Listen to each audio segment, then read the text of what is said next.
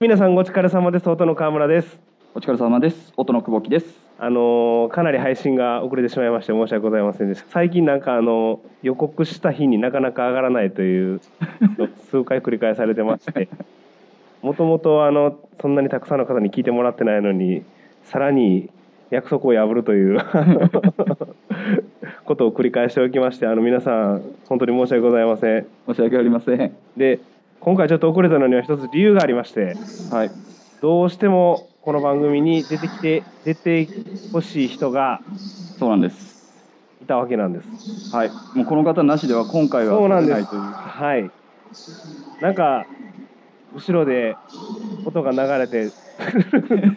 すごい紹介の音が流れてますけど改めて紹介させていただきます。藤本さんです。やった。よろしくお願いしよます。ろしくお願いします。おはようございます。おはようございますこんにちは。こんばんは。なんか後ろからなんかすごい音流れてますけどあ聞こ。えます。はい、今あ、名古屋駅の方で、はい。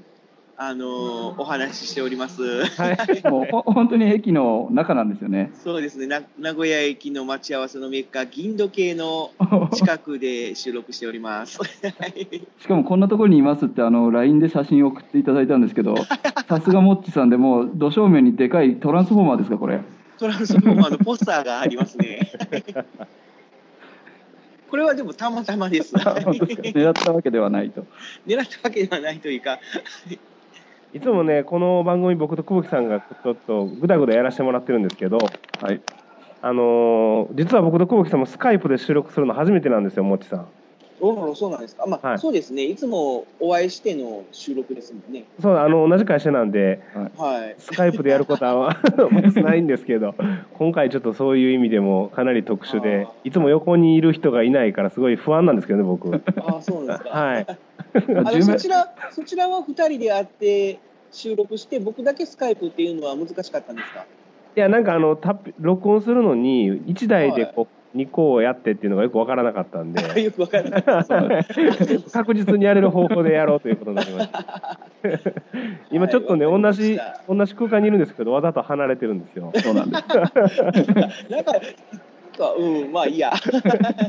藤本さん簡単に自己紹介を、あのお願いできますでしょうかあ、はい、わかりました。はいえーポッドキャストで、えースーパーヒーローファクトリーおよびはい中近東ラジオという番組をさせていただいております、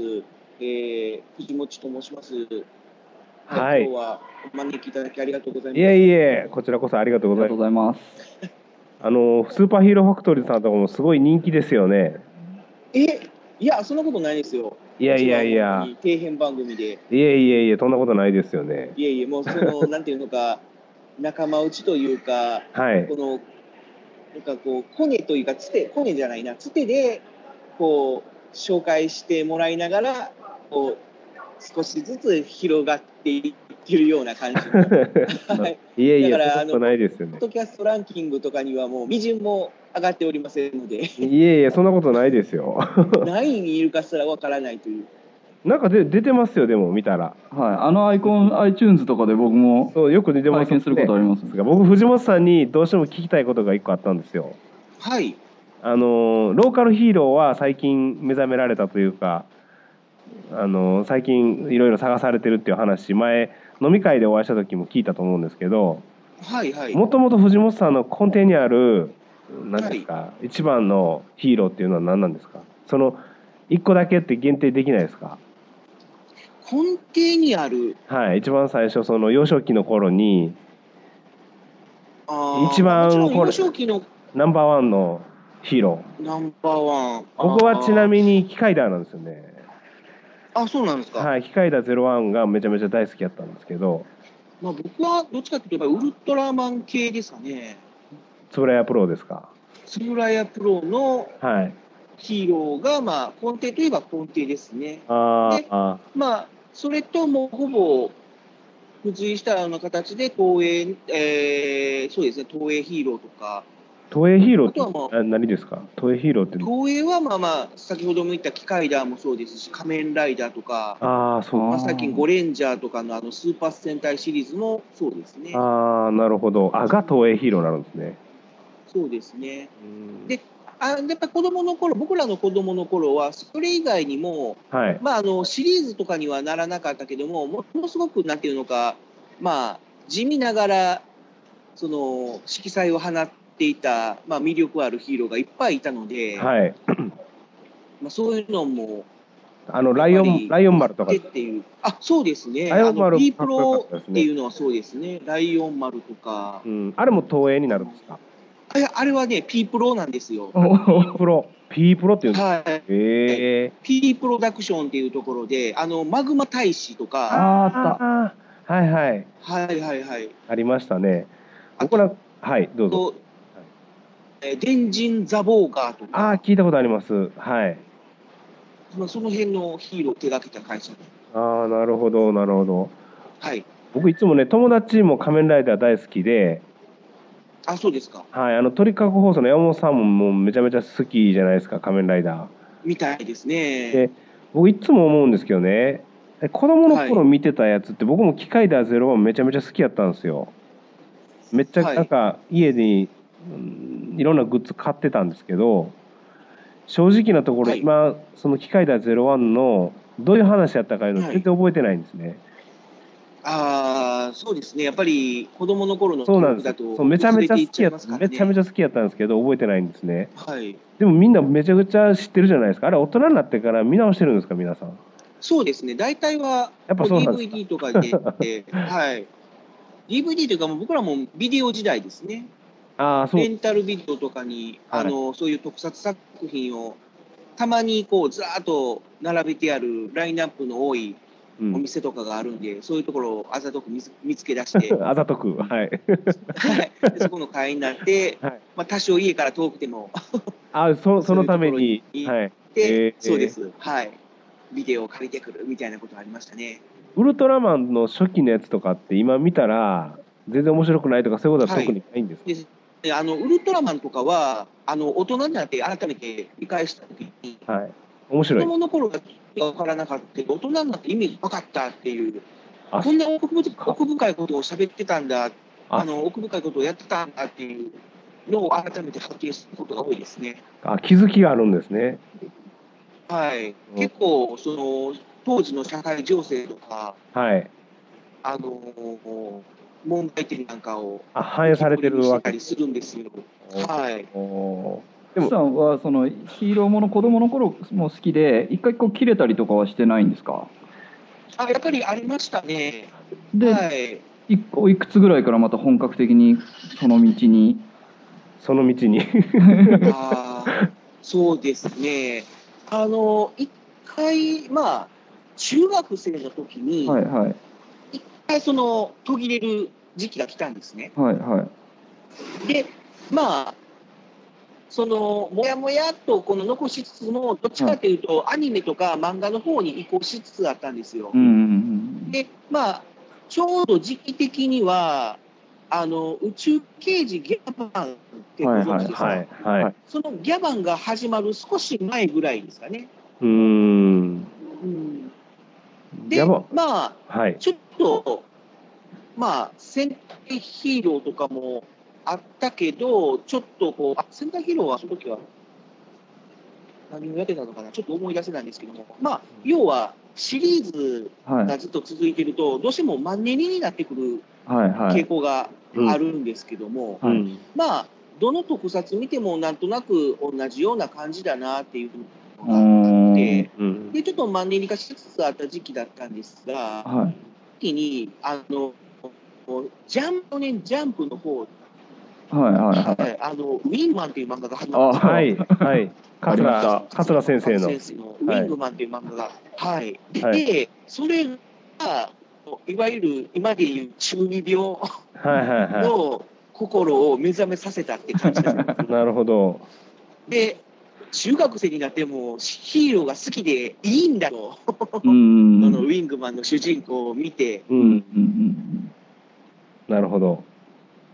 で、なんかこうシンパシーを受けて。うんで、そのウィングマンにはまって、なるほどで、そのウィングマンの中で結構、その、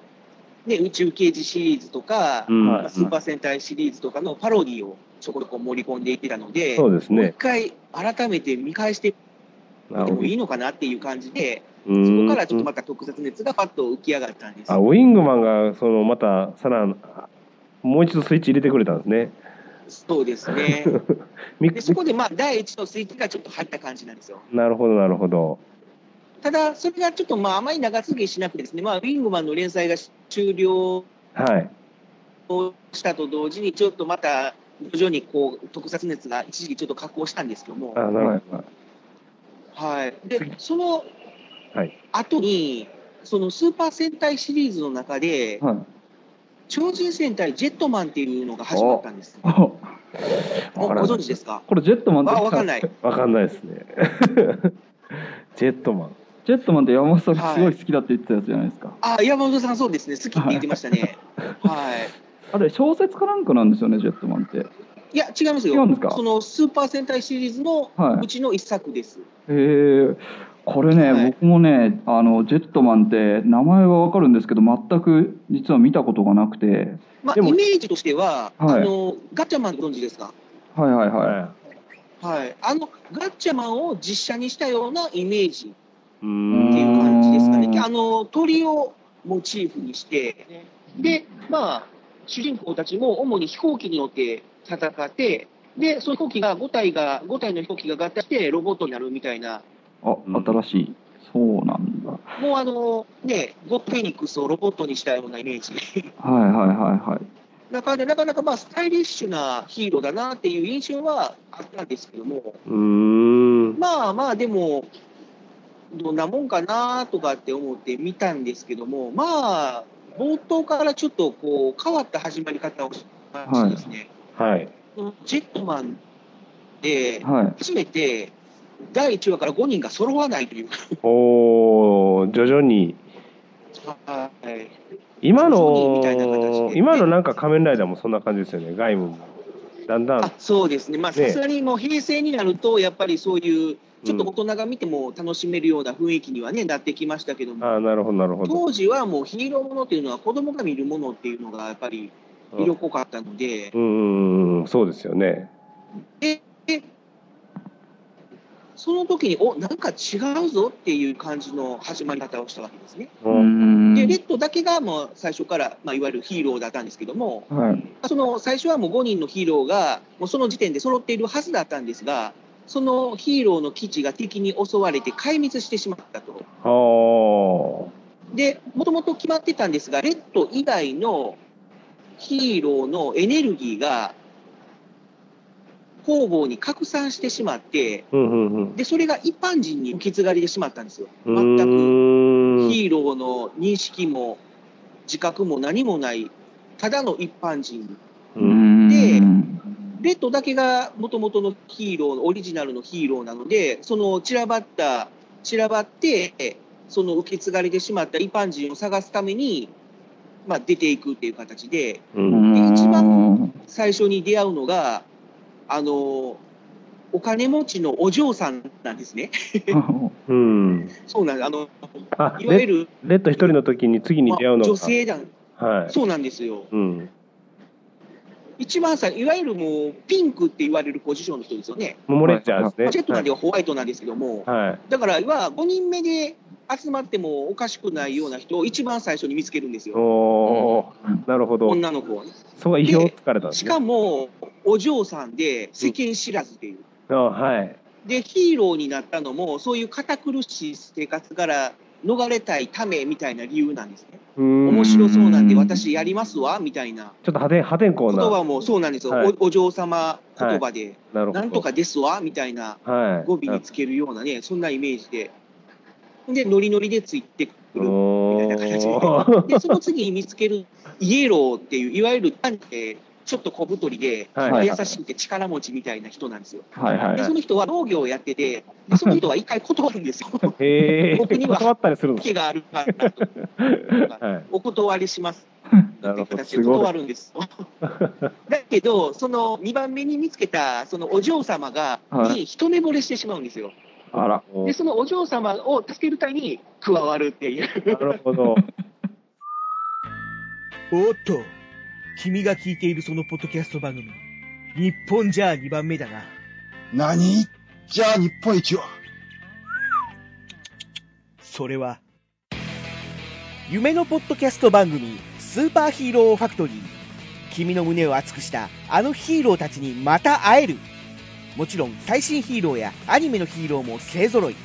さあ君も、スーパーヒーローファクトリーで検索。そんな藤本さんにご紹介いただいたえっ、と、怪獣酒場ですね。怪獣酒場に行ってまいりましたので、はい。まあ、とりあえずその様子を聞いていただきましょはい。うはいそれでは現場の久保木さんにマイクをお渡ししましょはい。行うはいそれでは飲みに行きましょうかきましょ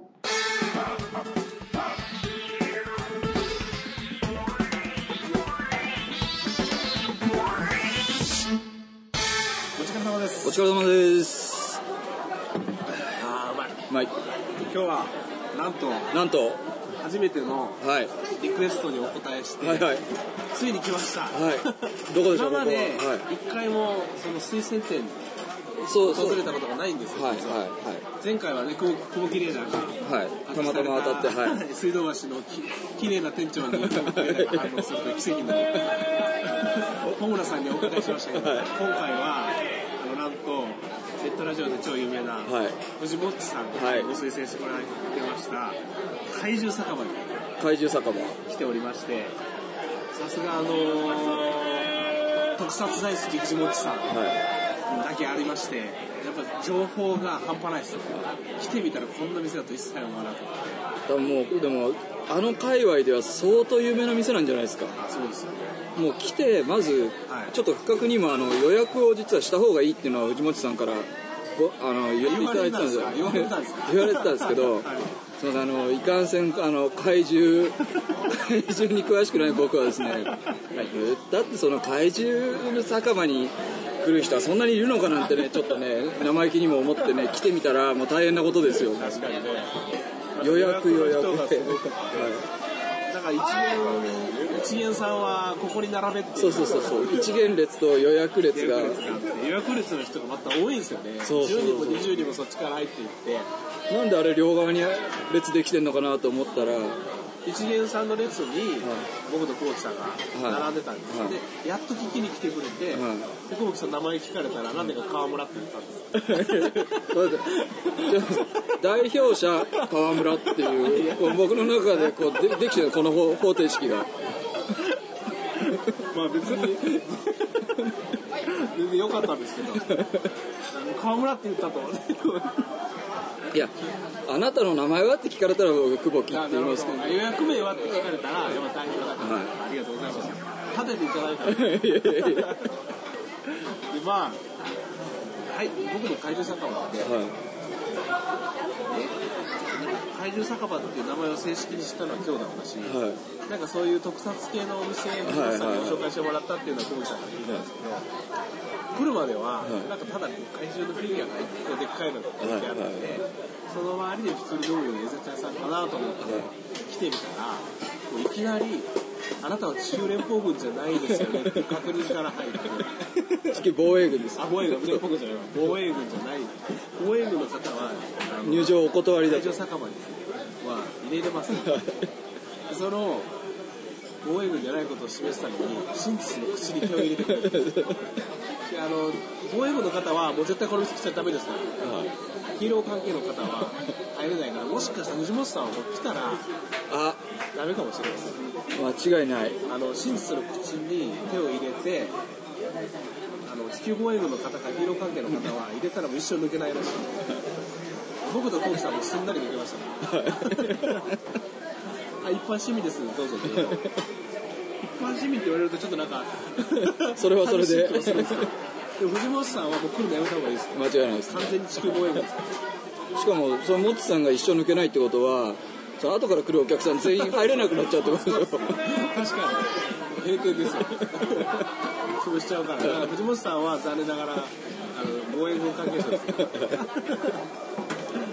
代わりにだから視察にそう来て来みままししたたで店の中入ってみたらまたびっくりでもう作り込み方とかフすごいんでィすギュアの数もすごいしなんかもう至る所にその怪獣のこだわりがあってちなみに僕と久保木さんがはい座ってる席はモモラの席なんですそうなんですこうテ多ー分ブモモラルの席キングギダラの席ゼットの席あるんでしょうねターシェイの席って頭あると思うんですよでモモラのなんていうかあの特徴的な角というかなんていうんですか角ですよねそうですねが学生みたいになってあるんですよねテーブルのところにテーブルのこれ何席ぐらいあるんですかね基本カウンターもあるんですけど基本的にはこう半ボックス席みたいなのがいっぱいあるでも本当にすごいなんか住所にこだわる感じのお店で、話題作りにはい一回来てもいいお店ですよそうですねあの正直ここ来る途中に川村さんと怪獣どれぐらい知ってますかなんかちょっとそういう話しながらお互いに不安な状態で来たんですけどなんかあのバルタン選手と金子ぐらいしか そうそうそうそうそういう悲しい状況で来たけどちょっと来て店入ってみたらおおこんなになってんだみたいなそうそうそうですよこれはだから一般の人が来てもうん、うん、だから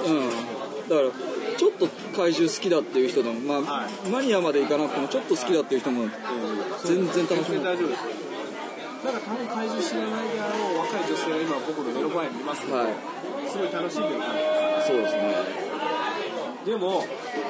ぱり、こういう酒場っていうのは、さっきから目の前をちびっ子が通り過ぎています。あそうなんです4050ぐらいの大人同士何人組かの人たちもいればお客様です。パパと本当に小学校入前半ぐらいの子供ですよね丸米味噌みたいな感じそうそうそうそうそう男の子がさっきからビュンビュンビュンビュン目の前通ってて、やっぱ怪獣って男の子はやっぱテンション上がうるんんですよ。うんうんで、藤本さんはきっと、少年の気持ちを忘れてないんで。ただまあ残念ながら入れないですけどねそうですね、自分英語ですから。はそうです今の子過ぎてますからねだから入れるんですよちびっ子がさっきからどんどん通り過ぎてるんですけど、持ち帰りでは、皆さんに発表したかどうかいはい忘れたんですけど、はなんと久保木さんがいはい待望のあお子様が誕生いたしましてありがとうございます皆様のおかげであのー、半ば別居状態だった奥さんがつい先日東京にまあまあみんな帰りますけどねみんな帰りますけどねみんなそれ別居して別ますから別居じゃないですよ里帰り出産まあね、まあでも別居は別居だあそうですそうです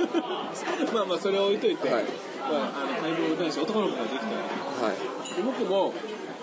家に帰れば、いはガキンチョがいいる2時のにまあもうでもガキンチョと言っても川村さんのところは高校受験なんですそようですよねはいもう子育て男の子の子育てはもう終えたぐらいの気持ち で今いるんですけどちょっといつもと違って、今日は僕久保木さんに聞いてみたいんですよはどんな子供に育てたいかっていうのを久保木さんに聞いてみたいですい福山雅治みたいに顔がは顔がい今ちょうど福山と僕の間ぐらいなんですよまあそんな変わらないんじゃないかな空気さんと福山ライトだったらそんなに差はないと思いますもともそうですとちょうどですねうんこれラジオをですからこれを1年に1センチずつ福山に近づけていきたいなはまあでも顔は顔は大丈夫です福山になりますい顔じゃなくていどういう子にしたいのかありますかあのせ性格の問題ですかせあのわわんぱくな方があがなんかそのちょっとこう繊細な感じの子供がいいかとかなんかあのパンチョ花のようなああその男の子がいいか、はいそんなじゃなくてこうなんかこう正義のなんていうんですか正義感の強いはい誠実なタイプがいいか、それともなんかやっぱりお父さんにのエロい子がいいかお父さんと違ってエロい子がい るから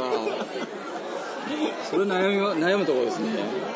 なんかないですかこう子供できる前にいろいろうん自分にも子供ができるなんて想像するじゃないですかいやもうそんなに実は生まれる前にこういうやつに育てたいとかなんかでも今までの人生の中で30もう40年近く生きてきて、なんか自分に子供ができたらこういう子にしたいアクセルローズみたいになってほしいですそうだえ本当ですよ絶対嫌だえー、ななんでです かそういうでしはょいや絶対嫌だいや今のじゃないですよいあやわかってますのわかってぜま絶頂す期のアクセいルロやいーズや嫌です嫌です嫌です家にあんなやつがいるでしょある程度になったら出てきますからロサンゼルスに出ていきますから出ていくまでがめっちゃ高いです 半端ないですからねいやでもめちゃめちゃかっこいいじゃないですか家にアクセルローズがいたらラランディローズだったら僕までいいですンディローズはいい子なんでランディローズいやランディランディローズだったらいいですアクセルローズ最悪ですよす絶対子なん供だででっすたから超超かっこいいじゃないですかそうですねやっぱりまだはこれ撮ってる時はまだ里帰り出産から帰ってきてまだ何日目ので収録してるんで多分子育ての実感がまだ全然ないんです よアクセルローズ最悪ですって絶対いいやいやあれですよそのさ自分にとっては大変かもしれないけどどういう子になってほしいかっていうところだけに限定してでも僕多分ね今これなんか証拠で残しておきたいことですけど久保木さんの息子が本気でアクセルローズになりたいって言ったら僕久保木さん止めると思いまいすやもちろんいや止める大人がいないとアクセルローズは出来上がらないんです俺の屍を越えていけアクセル久保木さんがアクセルローズになりたいなりたかったですテンパだったからダメだったんですよ あテンポダメなんですよテンパダメなんでアクすセルローズダメよサラサラヘアじゃないとでまだわかんないじゃないですかどうしてわかるんですかあ息子がですかあびっくりした僕が今からまっすぐになるのかと思っいやそれもまだ諦めたらダメです